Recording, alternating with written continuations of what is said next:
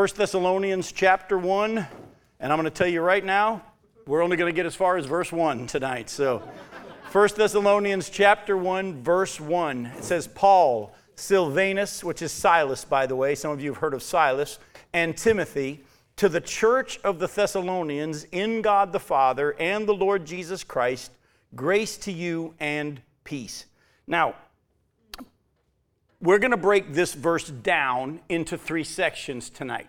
Now, before I break the verse down, though, into three sections, I want to do a little quick background. And for those of you who have ever been a part of the Bible studies that I've done, when we start a book, I'm not one of these ones that's going to spend a long, long, long time doing biographical and background information and all that. We could get into a whole lot of details. I'm not going to do that. But I do want to take some time to give you a little bit of biographical information and background information that will help us understand a little bit more what's being written here why Paul wrote this book to these people. What had, how did he meet them? Where did all that come about? What had happened in the time between when he met them and when he was writing them, and all these things that will help us interpret the scriptures better. You need to know the context of what's going on when you study the Word of God. And so, what I want to do is I want to just start off with who the author is. Anybody want to take a wild guess who the author of this book is? It's Paul. But it's interesting. It's Paul and Silas and Timothy are all writing together. Yet, there are going to be many times in this book that it's going to be obvious that Paul's the one that's actually doing the writing, but he's not taking full credit, if you will. Go to chapter 1. You see verse 1, Paul, Silvanus, and Timothy. But go to chapter 2, verse 18. And chapter 2, verse 18 it says, Because we wanted to come to you, I, Paul, again and again, but Satan hindered us. So again, here Paul clarifies that he's the one doing the writing. So if you said it's Paul, you're right. But he also is giving credit to Silas and Timothy because as you're going to see in our background study here tonight, before we start breaking down verse 1, he had used Silas and Timothy very, very instrumentally in the life of this church. And so it was valuable for them to know that this wasn't just coming from Paul, it was also coming from these two guys that they had had a lot of interaction with. Now, what I want to do though is tell you that he wrote this letter in around AD 51 from the city of Corinth. Paul's writing from Corinth at this time to the church in Thessalonica. And as we're going to see, he has just gotten word back from Timothy about this church. We're going to get into why he was concerned and what things he was uh, wanting to hear about. But what I want to do is back you up. Go with me to Acts chapter 15, and we're going to take a look at how this whole interaction with the church in Thessalonica began. In Acts chapter 15, we're going to start in verse 36. Acts 15, 36 says, And after some days, Paul said to Barnabas, this is who he went on his first missionary journey with, he said, Let us return and visit the brothers in every city where we proclaim the word of the Lord and see how they are. Now, Barnabas wanted to take with them John, called Mark, but Paul thought best not to take with them one who had withdrawn from them into Pamphylia and had not gone with them to the work. And there arose a sharp disagreement, so that they separated from each other.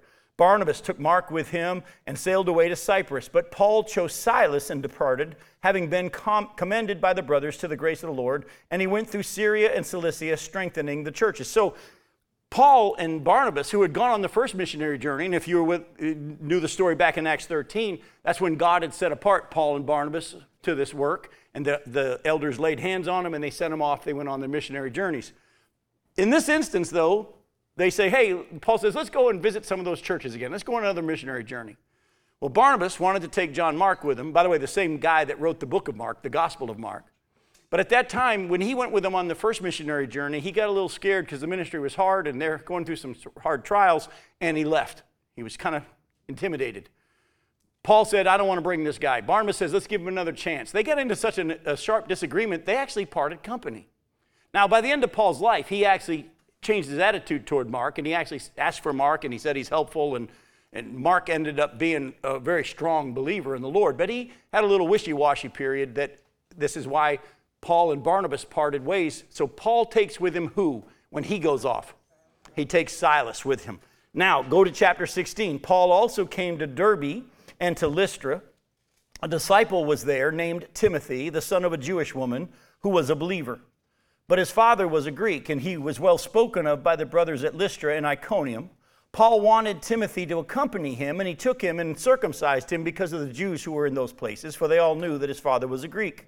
Now, as they went on their way through the cities, they delivered to them for observance the decisions that had been reached by the apostles and the elders who were in Jerusalem. So the churches were strengthened in, that, in the faith, and they increased in numbers daily. So Paul, when he starts his second missionary journey, takes with him Silas. As he's on this mission, second missionary journey, strengthening the churches, he ends up in this area of Derbe and he meets this young man, Timothy, who's a believer, and he takes him with him as well on the missionary journey, this second missionary journey. Now, you get to chapter 6, I'm not going to read all these verses, but I'm going to kind of lay this out for us. When you get to cha- sorry, chapter verse 6 in chapter 16, chapter 16 of Acts, verse 6, they went through the region of Phrygia and Galatia, having been forbidden by the Holy Spirit to speak the word in Asia. And when they had come up to Mysia, they attempted to go into Bithynia, but the Spirit of Jesus did not allow them. So, passing by Mysia, they went down to Troas, and a vision appeared to Paul in the night. A man in Macedonia was standing there, urging him and saying, Come over to Macedonia and help us. And when Paul had seen the vision, immediately we sought to go into Macedonia, concluding that God had called us to preach the gospel to them. So, how did Paul end up in Macedonia? By the way, that's where Thessalonica will is. It's in Macedonia, which, by the way, if you don't know where that is now, it's Greece. Okay? This is the area they're going to end up in. But how did they end up in Macedonia? Well, Paul tried to go into Asia, but the Spirit wouldn't let him. Tried to go into Mysia, but the Spirit said no. He then had a vision of a man in Macedonia saying, Come and preach the gospel here. And that's when they concluded that's where God wants us to go. I'm not going to read the next section, though, for this reason. It's, you know the story hopefully pretty well, but I'll paraphrase it for you. They go into Macedonia. And when they go into Macedonia, they just go looking for a place of prayer. People that are seeking the Lord. You remember when Jesus sent his disciples out two by two, he told them, when you go into a town, let your peace go out. If it's received, stay. If not, move on. In other words, God's the one doing his work in the harvest field. We're to just go out into his harvest field every day and just take a look for where God's at work. And if God is at work, you stay there and do whatever he has you to do. Either plant some more seed, water it, whatever, or even be a part of a harvest. But we have to keep in mind that God's not waiting for us to go get the job done. He's not served by human hands if He needed anything. He's doing His work. He said, I will build my church, and the gates of hell will not prevail against it. He doesn't need us to build His church, He's going to do it. Now, we get to be a part of it, though, if we humble ourselves and say, Lord, I'd like to, you to use me. Where are you at work? Help me to recognize where you're at work. And so, Paul, looking for a place of prayer, looking for where people are seeking the Lord, finds this place of prayer, and a bunch of ladies are down there mostly. And the first convert in Europe was a woman named Lydia. And she said, Hey, if you consider me a real believer, can the church start in my house? Now, the Bible actually tells us she was a seller of purple, which means that she had influence and money, because purple was a very, very, very expensive color and, and a thing to have at that time. And she was from the city of Thyatira, which I think is awesome. It's another study for another time, but that's in Asia. Remember how Paul tried to go into Asia? But the Spirit wouldn't let him. But he sent him to Macedonia, and he leads to faith. God, through him, leads this woman to faith who had influence in Asia. Folks, stop thinking you got to come up with a strategy to reach your neighborhood. God's already at work. You just have to say, Lord, I'd like you to use me if you can. He might say, you know what? I, am going to reach your neighborhood, but I don't want to use you. I'm going to use somebody else. I'd like to send you down the street. You don't know. You know how God's word said, Blessed are those who have left houses and lands and family for their name, for God's namesake. Yet the demoniac from the Decapolis who wanted to get in the boat and go on mission with Jesus and leave home and go preach the gospel, he tells the demoniac, I want you to go home. You don't get in the mission trip, you stay here.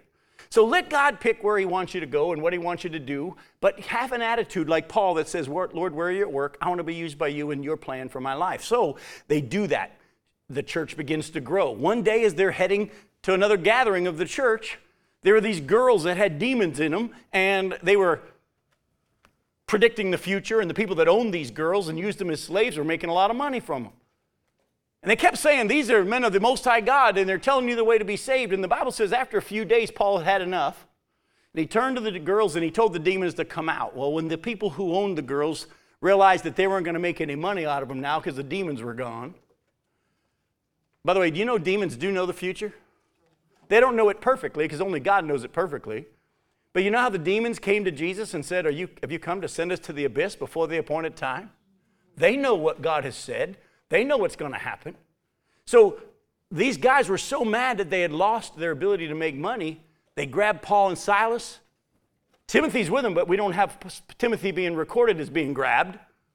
They grabbed him, they threw him in the inner cell, and they beat him illegally because they were Roman citizens, and they didn't even get a trial. As you know in the story, God that night releases the chains off them, the doors fly open, and not a prisoner leaves. The jailer wants to kill himself because he thinks he's lost all the prisoners and he's going to be put to death. And of course, they all say, Where everybody, everybody's here, and the jailer and his family gets saved. But go with me to Acts chapter 16. Look at verse 35. But when it was day, the magistrates sent the police, saying, Let's go, let those men go. And the jailer reported these words to Paul, saying, The magistrates have sent to let you go. Therefore, come out now and go in peace. But Paul said to them, They have been beaten us publicly, uncondemned men who are Roman citizens, and have thrown us in prison. And do they now throw us out secretly? No, let them come themselves and take us out.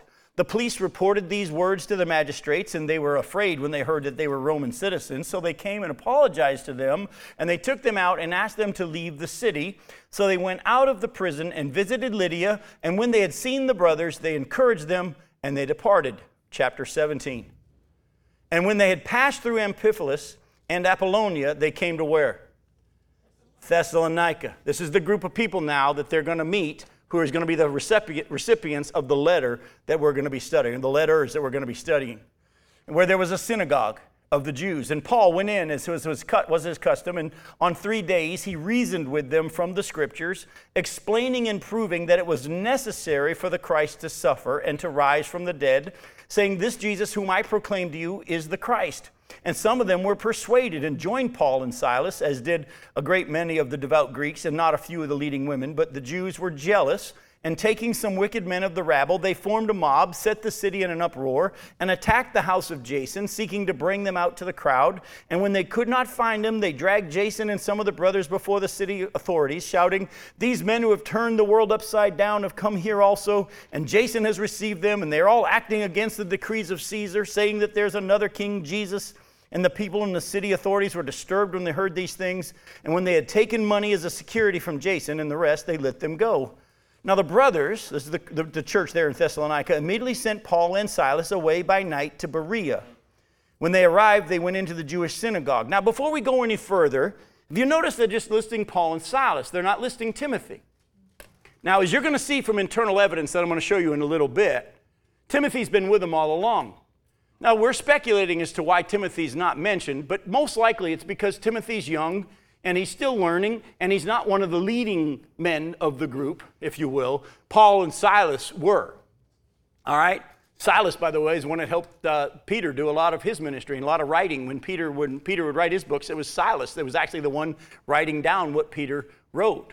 Silas was a, a prominent leader in the church. And so chances are don't think Timothy's not here. He is. You're going to see a little later on. He's a part of what's going on all here. Whether he was in the jail, I don't know, but we know that he's still a part of this group. But in Thessalonica, after a period of time, they get chased out again. So they head on to the next place, to Berea. Verse 10 the brothers immediately sent Paul and Silas away by night to Berea. And when they arrived, they went into the Jewish synagogue, and now, these Jews were more noble than those in Thessalonica. They received the word with all eagerness, examining the scriptures daily to see if these things were so. Now, many of them therefore believed, with not a few Greek women of high standing as well as men. But when the Jews from Thessalonica learned that the word of God was proclaimed by Paul at Berea, also there, they came there too, agitating and stirring up the crowds. And the brothers immediately sent Paul off on his way to the sea, but Silas and Timothy remained there. So, see, Silas and Timothy are with him still. And those who had conducted Paul brought him as far as Athens.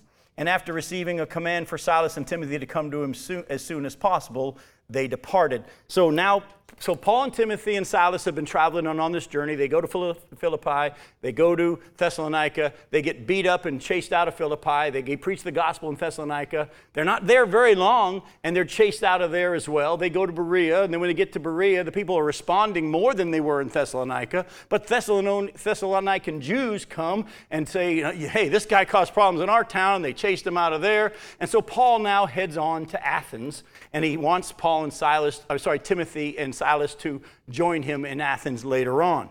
Are you with me so far? Now, don't answer the question, but have it in your mind. Does Paul know if the church in Thessalonica made it with what we can just read here? We don't know. We know this much that those in Berea responded better to the preaching and they were checking everything against the scriptures. Where it appears that there was a response there in Thessalonica, yet at the same time, the bad guys came in and caused so much trouble from within and from without that they had to leave. And that's what you're going to see is the reason for the book of First Thessalonians is because Paul is writing because he doesn't know at the time before he wrote, he didn't know how things really went there with them. And as you're going to see from internal evidence, Paul sends Timothy back to Thessalonica to go check on them later on. Most likely, he sent Silas to Philippi to check on them. And Paul goes from Athens to Corinth. Go to chapter 18.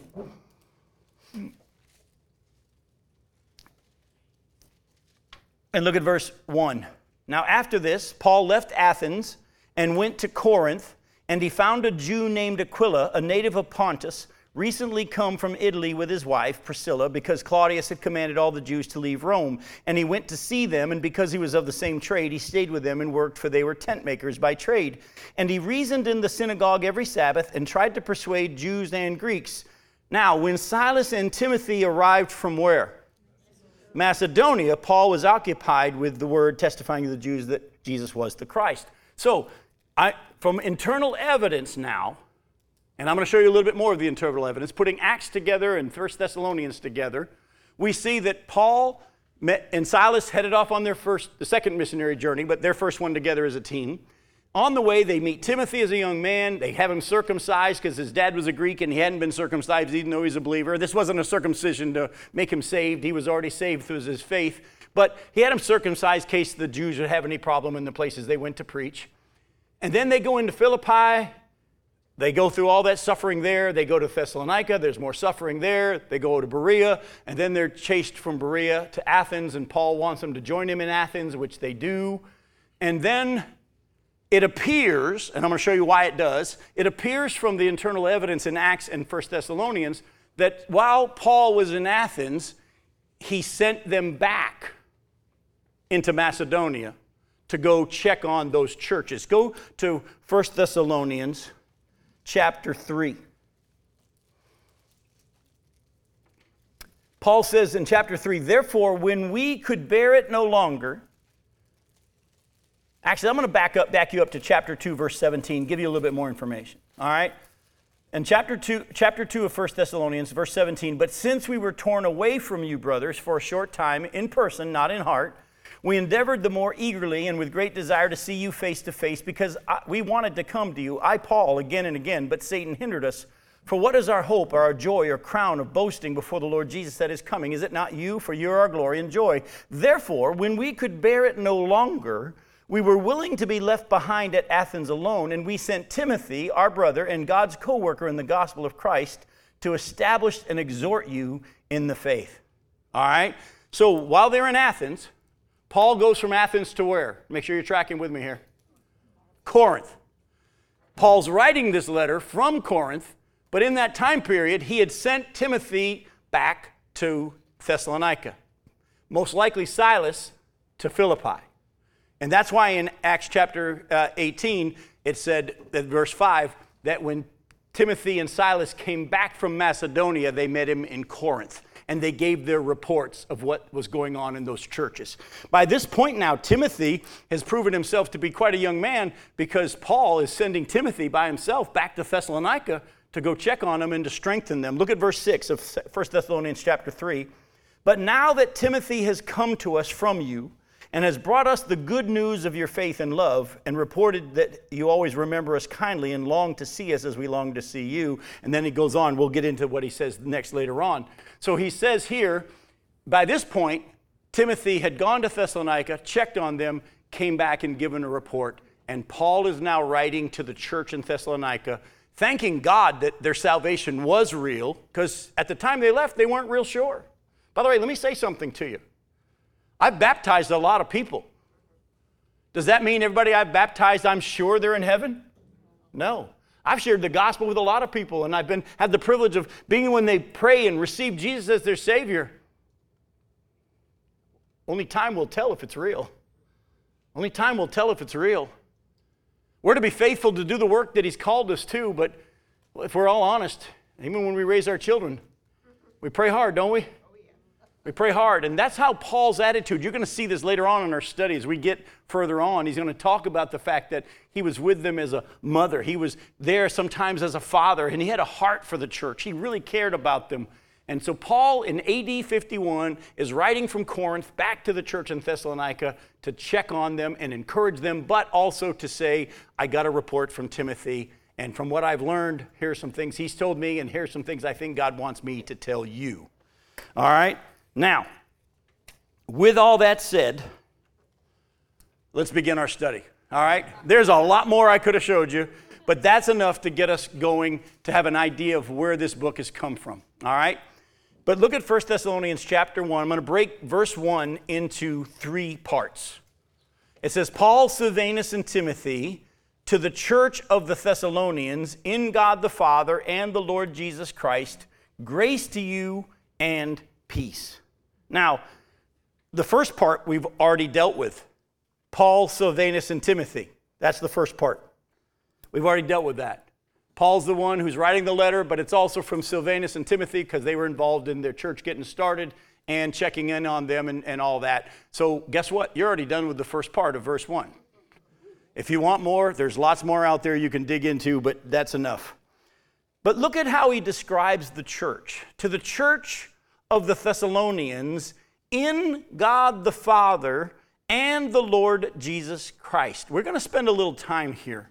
Because I honestly believe that this is something that a lot of Christians don't fully grasp. And I'll be honest with you, I don't either. I'm not sure we as humans will ever be able to fully grasp what we're going to get into in this next section here of verse 1.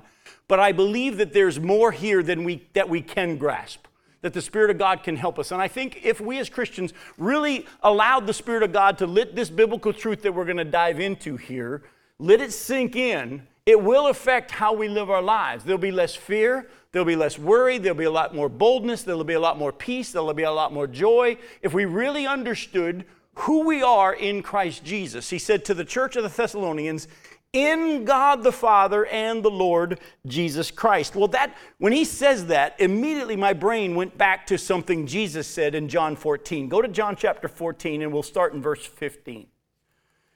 Jesus is talking to his disciples in the last hours before his death.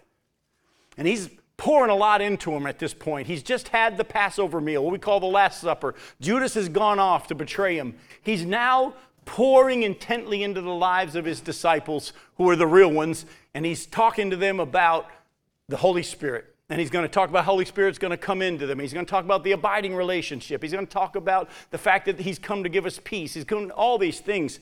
But look at chapter 14, verse 15. He says this. He says, if I went to John instead of Romans, that would, that would make a, I looked at that, that's not right.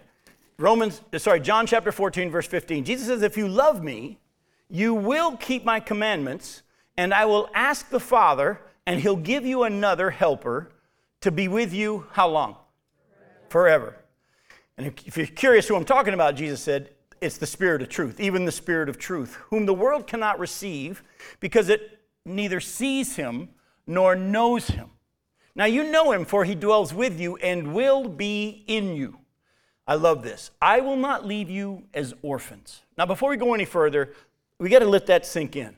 Doesn't the Bible tell us in John chapter 1 that those of us who believe in Jesus become children of God, born again, not of the man's will or of the flesh, but of the Spirit? We are put into life by God. We are born again, and He gives birth to us. Well, what's an orphan? That's someone that's been given birth to, and then the parent leaves them. He says, I'm not going to give birth to you and leave you. Now, there's times we wonder if He's there. But He's promised to not leave us as orphans. He's promised to be with us for how long again? Forever. Forever. And he says, I'm going to come to you. Well, look at what he says. I'm not going to leave you as orphans. I will come to you, and yet a little while, and the world will see me no more. But you will see me, and because I live, you also will live. I love verse 20. In that day that the Holy Spirit comes into you, you will know that I'm in my Father, and you're in me, and I'm in you. Now, I've used this illustration before, and some of you have seen it. Maybe some of you haven't. But one day I decided to really take the time to break this verse down into a way that would really sink in. So I took an old offering envelope. Remember the old offering envelopes? And instead of what was written on the front, I took a piece of paper and I put my name, Jim Johnson. Jesus said, On that day, you're going to realize that I'm in you. And so I wrote Jesus, or the Holy Spirit. And I put it a, on a three by five card and I put it inside that envelope. Jesus is in me. But then he says, not only am I, only am I going to be in you, you're going to be in me. And I took a bigger envelope and I put the Holy Spirit, which is inside of me, and me inside the bigger envelope, which says Jesus. And then Jesus says, Oh, and I'm not done. I'm going to be in the Father.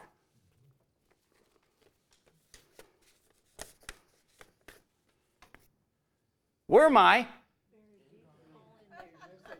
I am swimming in God, am I not? I have been baptized in the Holy Spirit. That is the baptism of the Holy Spirit.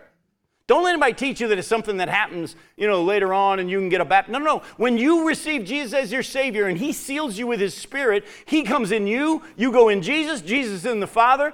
Our baptism is a picture of what happens at our salvation. But I tell people jokingly, you want your baptism to be a real picture of your salvation? Don't close your, your, your mouth and plug your nose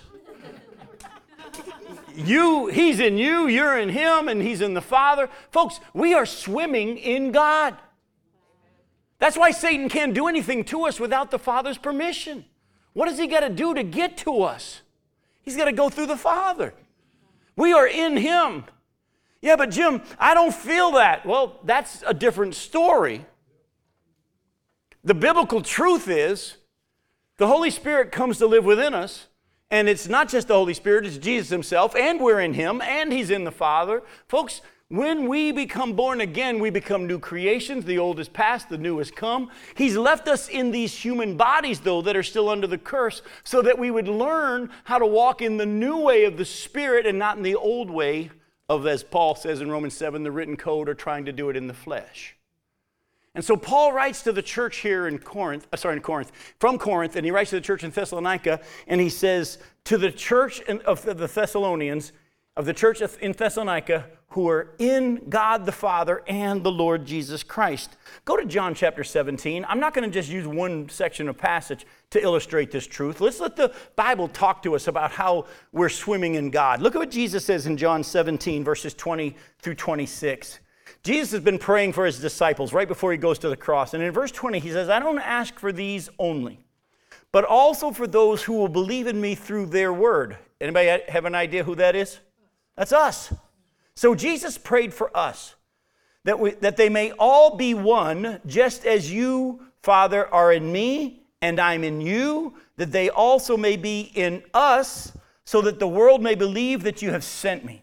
The glory that you have given me, I have given to them, that they may be one, even as we're one, I in them and you in me, so that the world may know that you sent me and loved me, loved them even as you love me. Father, I desire also that whom you've given me, they whom you've given me will be with me where I am to see my glory that you've given me because you loved me before the foundation of the world.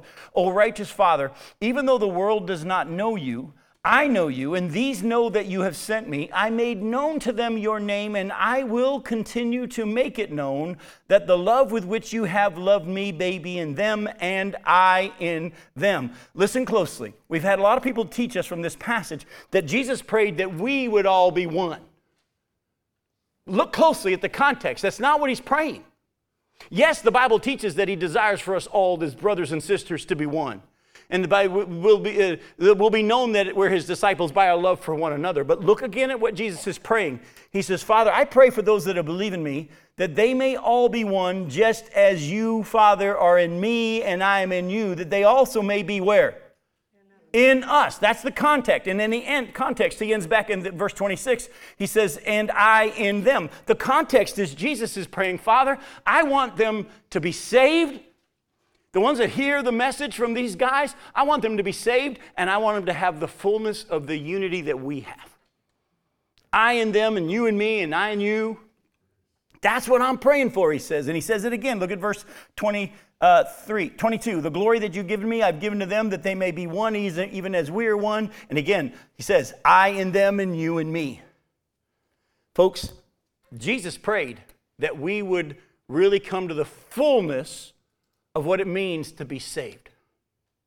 Not just that we would have our name written in a book of life, and thank God I'm going to heaven, but that actually we would come to understand who we are in Christ. Folks, as the world gets crazier, we should be the ones that everybody's running to to say, You seem relaxed.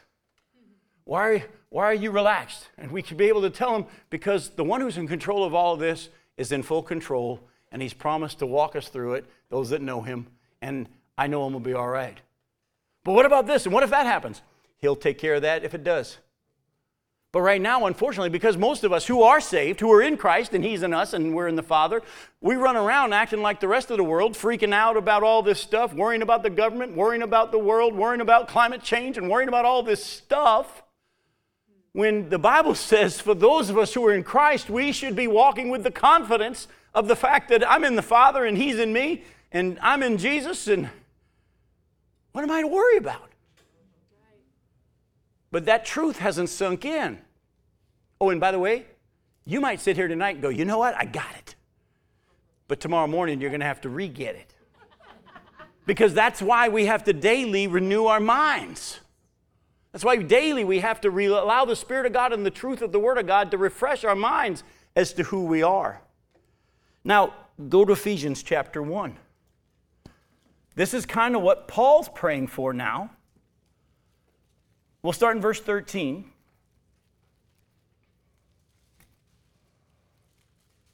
Ephesians chapter 1, we're going to look at verses 13 and 14, and then we're going to jump to verses 22 and 23.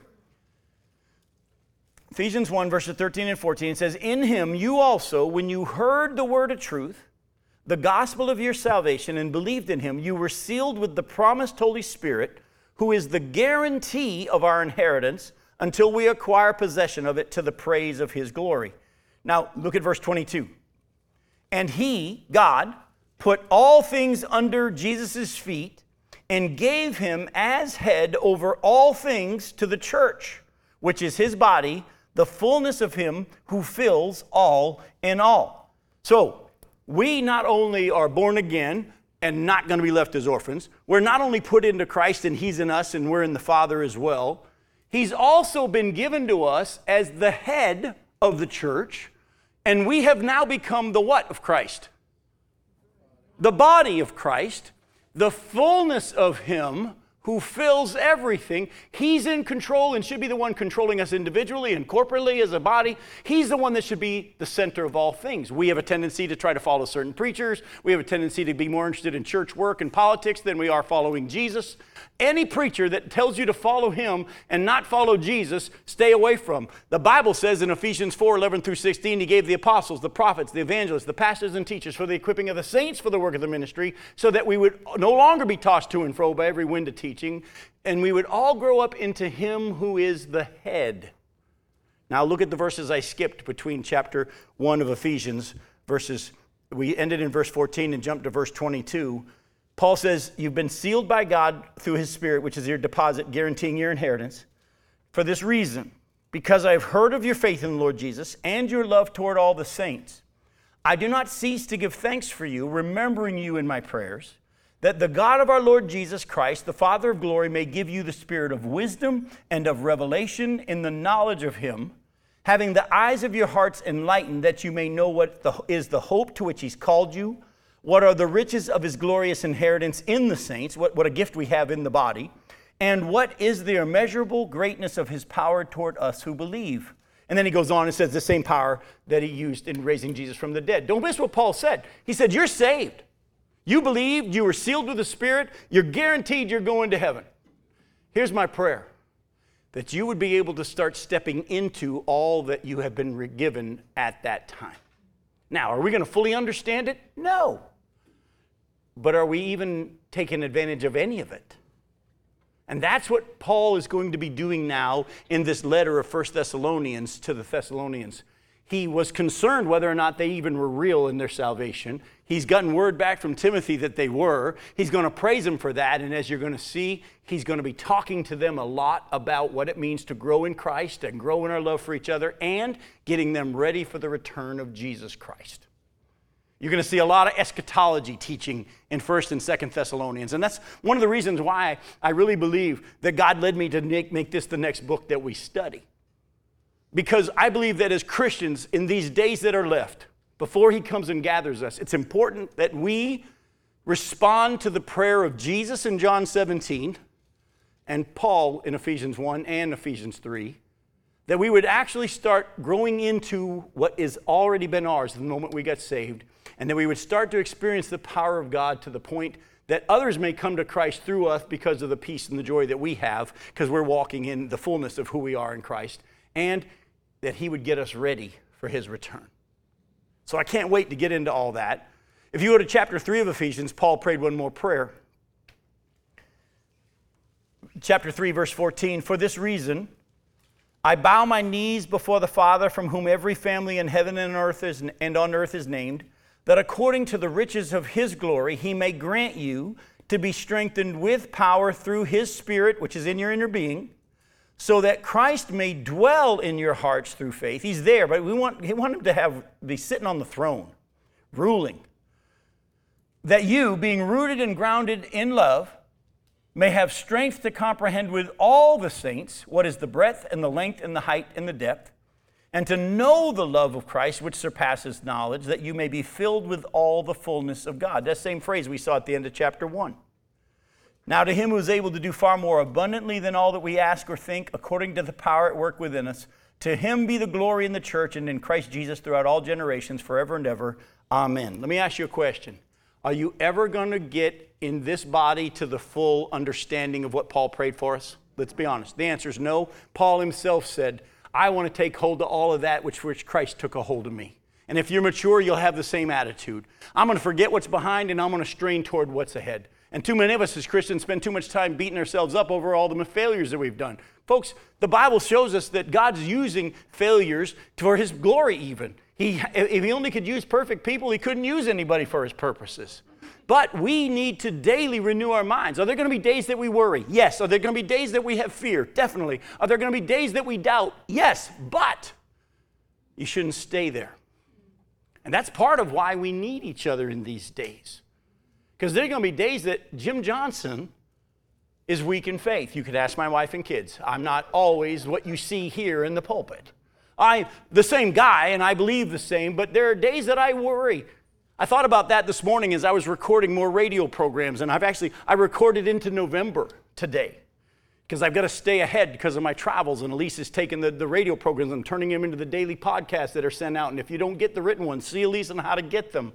She takes my five minute radio program and turns it into our, like our daily bread devotional kind of a thing. Does a great job. She actually does a better job with my radio programs in the five minutes she writes on a piece of paper than, than, than, uh, uh, than I do verbally. But I thought about this I thought about this today. I've got to pump out radio programs six days a week. I've got to preach Bible studies. I, am, I, I, I sent a text to Chris's wife, Allison, as we were talking about a speaking engagement that I've got at their church in, in February of next year. And she, they were wanting to know about my theme and my topic, possibly, for the marriage conference. And, and I started, and I, I wrote back and said, to be honest, I hadn't even thought about that yet because I looked at my calendar. I've got 30 different messages between now and Thanksgiving that are totally separate around the country that I've got to prepare for. And it, and it was like, like it's overwhelming. You got to stay on almost, if you will, to be able to do this. But I'm not always on. I'm human. I worry. The same God that says, I got you and I'll never leave you, that truth doesn't always sink into me either. That's why we need each other.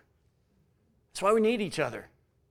But at the same time, I love you too much to have you be okay with, I know I'm going to heaven. That's good enough. That's not what Jesus prayed. That's not what Paul prayed. That's not what God's word says.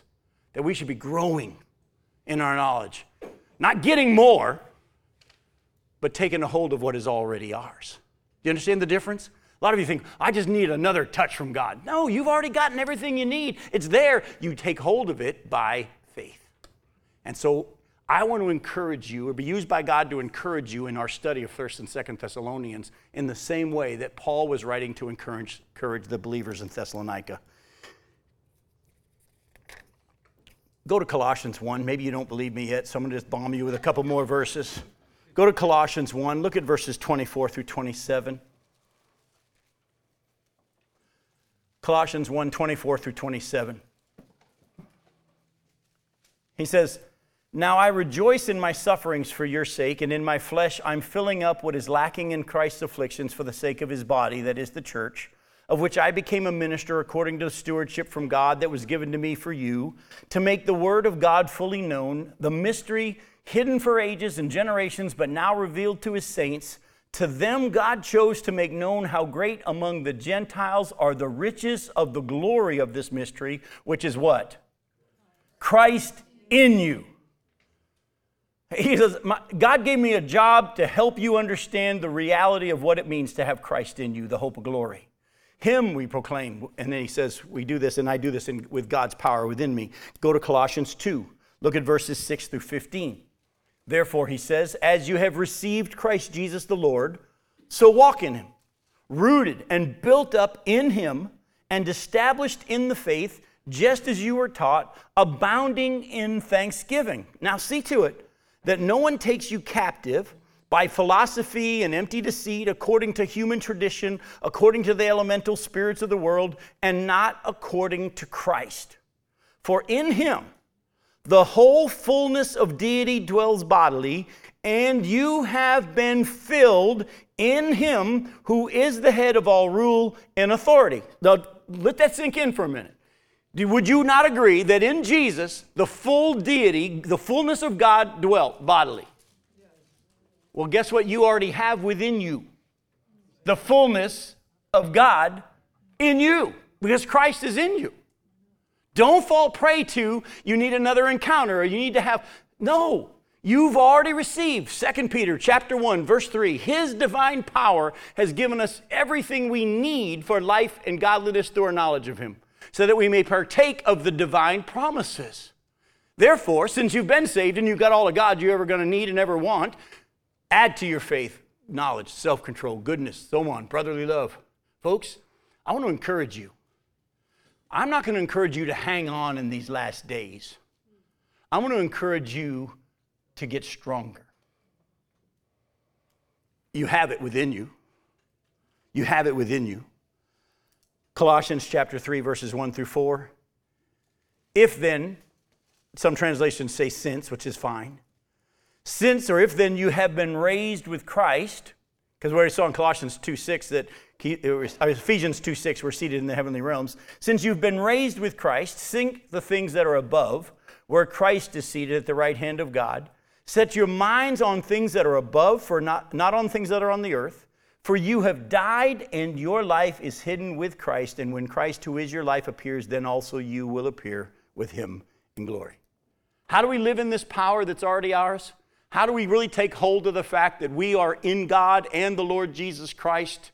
we daily set our minds on things that are above. Now, do we just think about God? No, we read His Word. Jesus prayed in John 17, just prior to those verses I read to you. He said this He said, Father, sanctify them by your truth. Your Word is truth. What empowers us to live in this boldness that we have? The Word of God. Knowing the Word of God, believing the Word of God, and acting like it's true. That's where the power comes from. You take him at his word and you believe it and you act like it's true. Isn't that how you got saved? You heard the message of salvation, you believed that it was true, you asked him to do it, you walked out of there believing that it had, right? By faith, you were saved. How do we grow in Christ? Same way, by faith. You take what he says, you believe it, you act like it's true. You know, for years I've had, because I've been in this traveling ministry for 17 years, and I've had other traveling ministers say, Jim, how do you get gigs? And I'm like, I don't advertise. I don't call churches. I don't have a flyer. I don't have a glossy picture of me. That would probably hurt my ability to go get gigs. But I believe that Jesus said that He's the. Uh, I had a feeling that was going to come from Ray, but uh, he, uh, Jesus said that He's the one who opens the doors, and if He opens the door, no man can shut it, and if He shuts the door, no man can open it. So I believe that God's going to fill my schedule wherever He wants me to be. And if He want, doesn't want me there, I'd be stupid to try to get there because if He shuts the door, I ain't opening it. And even if He decides that He's going to open the door, even if man tries to shut it, it won't be shut. Where am I so bold? Why do I just so trust that He's going to take care of us? Why do we not charge for anything? Why do we give everything away? Because He said that He would take care of us. He told us to be generous and to share and not worry to take care of ourselves, that He would do it. And you know what? I believe His word. Oh, I'm also growing in those areas because there's sometimes I doubt, there's sometimes I worry. But you know what? I'm gooder than I used to be in those areas because I'm learning to trust Him more. And that's what I want to encourage you with. Are you growing in the grace and the knowledge of the Lord Jesus Christ? I don't know if you know this or not. Go back to 1 Thessalonians 1. It will, this truth that we're going to be looking at isn't just to the church of the Thessalonians and God the Father and the Lord Jesus Christ, it's to us. And you're in God the Father and the Lord Jesus Christ. Is He ever going to take you out of Him? No. We too often see ourselves as trying to live for God take, instead of taking hold of the God already in us. Jesus said, What? Apart from me, you can do nothing. Isn't that interesting? It's funny. As I travel around, that's a verse just about every Christian can quote. And if I were to ask you to, to quote with me Proverbs 3, 5, and 6, you can. Let's do it. All right? Trust in the Lord with all your heart Lean not on your own understanding. In all your ways, acknowledge him, and he will direct your path. Isn't that interesting? These are two verses that you all could quote just like that. That apart from Jesus, we can do nothing. And in everything, I'm never to rest in my own wisdom, my own understanding. I'm in everything, bring it to God, and He'll show me. But is that how we live? Mm-mm. Why? Because we haven't learned how to, by faith, take hold of the divine promises. We've already gotten everything we need. Now we need to, just like we did for salvation, learn how to daily say, All right, Lord, your word says this. I'm holding you to it. And I'm going to act like it's true. And you know what? When that happens, you are filled with a peace that even passes understanding. Years ago, I've shared this story a long, long time ago when Becky and I were pregnant with Nicole. Actually, Becky was more pregnant with Nicole than me. But when we were pregnant and that was our first child, Becky, a little bit of ways along in the pregnancy, began to bleed to the point that it got pretty bad and we had to go see the doctor and the doctor sent us to a specialist and we went and sat with the specialist and I asked the doctor this question. I said, Doctor, will my baby live? And he looked right at us and said, I don't know. But he then said, and this was such an awesome thing, he said, But I know who does know. Amen. And he grabbed our hands, and this doctor prayed with us for the baby inside of Becky. And you know what? Her bleeding didn't stop that day. But we were filled with such a peace that Becky and I went and got ice cream. Went straight from the doctor's office. By, by the way, back then it was a Wendy's Frosty. That was all we could afford. But we got a Wendy's Frosty. And we actually had a peace. Why? Because we took our requests to God. We didn't have any answers that made us feel better. But we said, God, we're giving it to you. And He said, That's all I want you to do. And He replaced that worry and that fear with a peace. We didn't have peace because the doctor said it's going to be all right and she'll be fine and the bleeding will stop on such such a day. We had peace because we gave it to God and we set our minds there. And He's good and whatever happens is best and we trust Him. Folks, that's what we need to learn how to take hold of. Now, there's a third thing here in verse 1. You were wondering if we were going to get all three in verse 1 done tonight, but we are going to. The third thing is this He says, Grace to you and peace. Now, again, many of us may just jump over that real quick because Paul says that all the time. I'm just going to give you just three. I could give you 17. But go to Romans 1. Go to Romans 1. Look at verse 7. Romans chapter 1, verse 7. He says, To all those in Rome who are loved by God and called to be saints, grace to you and peace from God our Father and the Lord Jesus Christ. Go to 1 Corinthians chapter 1. Look at verses 2 and 3. To the church of God that is in Corinth, and to those sanctified in Christ Jesus, called to be saints together with all those who in every place call upon the name of the Lord Jesus Christ, both theirs and our, both their Lord and ours, grace to you and peace from God our Father and the Lord Jesus Christ. Go over to 2 Corinthians chapter 1. Look at verses 1 and 2. Paul, an apostle of Christ Jesus by the will of God, and Timothy, our brother, to the church of God that is at Corinth with all the saints who are in the, uh, are in the whole of Achaia. Grace to you and peace from God our Father and the Lord Jesus Christ. Folks, I could go on and on. I think you get the idea. How come every time Paul writes to a church, he says grace and peace? You know why? Because that's what we need every single day. You need His grace every single day. But he only gives his grace to who? Those who trust him. Go to, go to James chapter 4.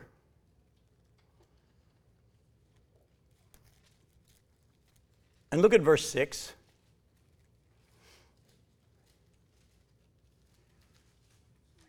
But he gives more grace. Therefore, it says, now it says it says, it means God's word says, God opposes the proud but gives grace to who? The humble. Folks, listen to me. The humble are those, like Becky just said, who acknowledge that we need Him and we trust Him. Do you understand? You want God's grace? By the way, I hope your answer is yes. God's grace is, you need that for salvation. We need His mercy for salvation.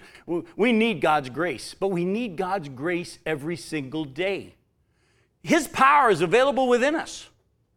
Can we just tap into it whenever we want? No, no, uh, yes and no.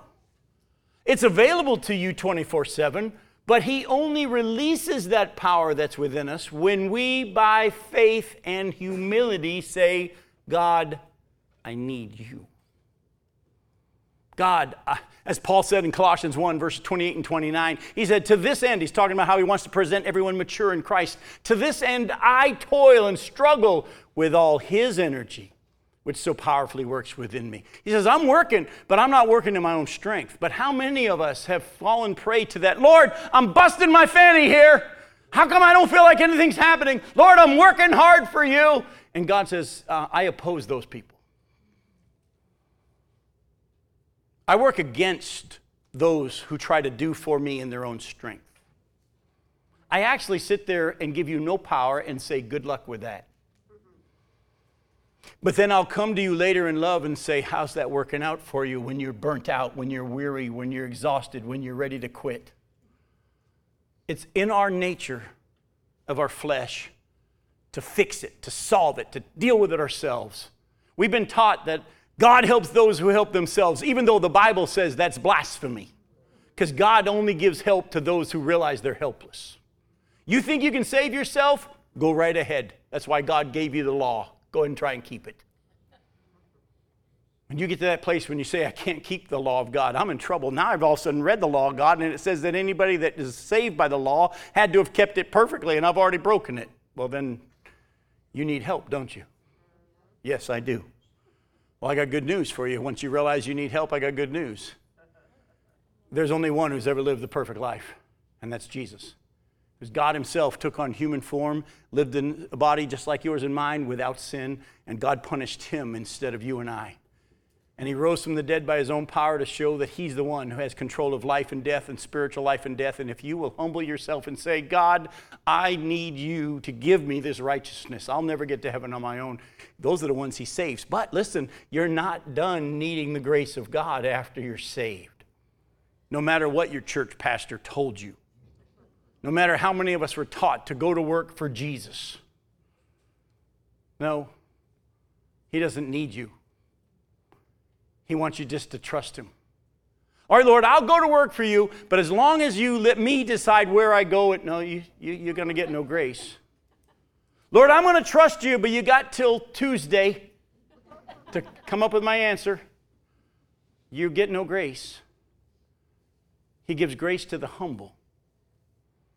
And daily, I think Romans 12, 1 and 2 says we're to lay our bodies as living sacrifices on the altar and say, Lord, you got a plan for today. I got one too, but let's go with yours.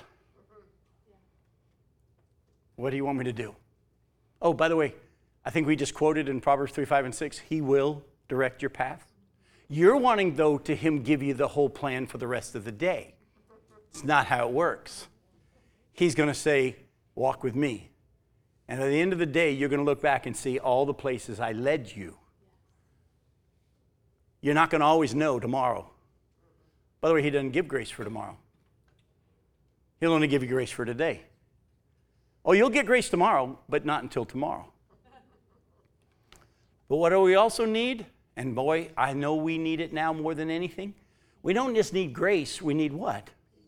Peace. Well, we know that by faith in God through Jesus Christ, we're at peace with God. Romans 5 tells us that. We're already at peace with God. But we still, even though we're at peace with God, anybody here feel peaceful all the time?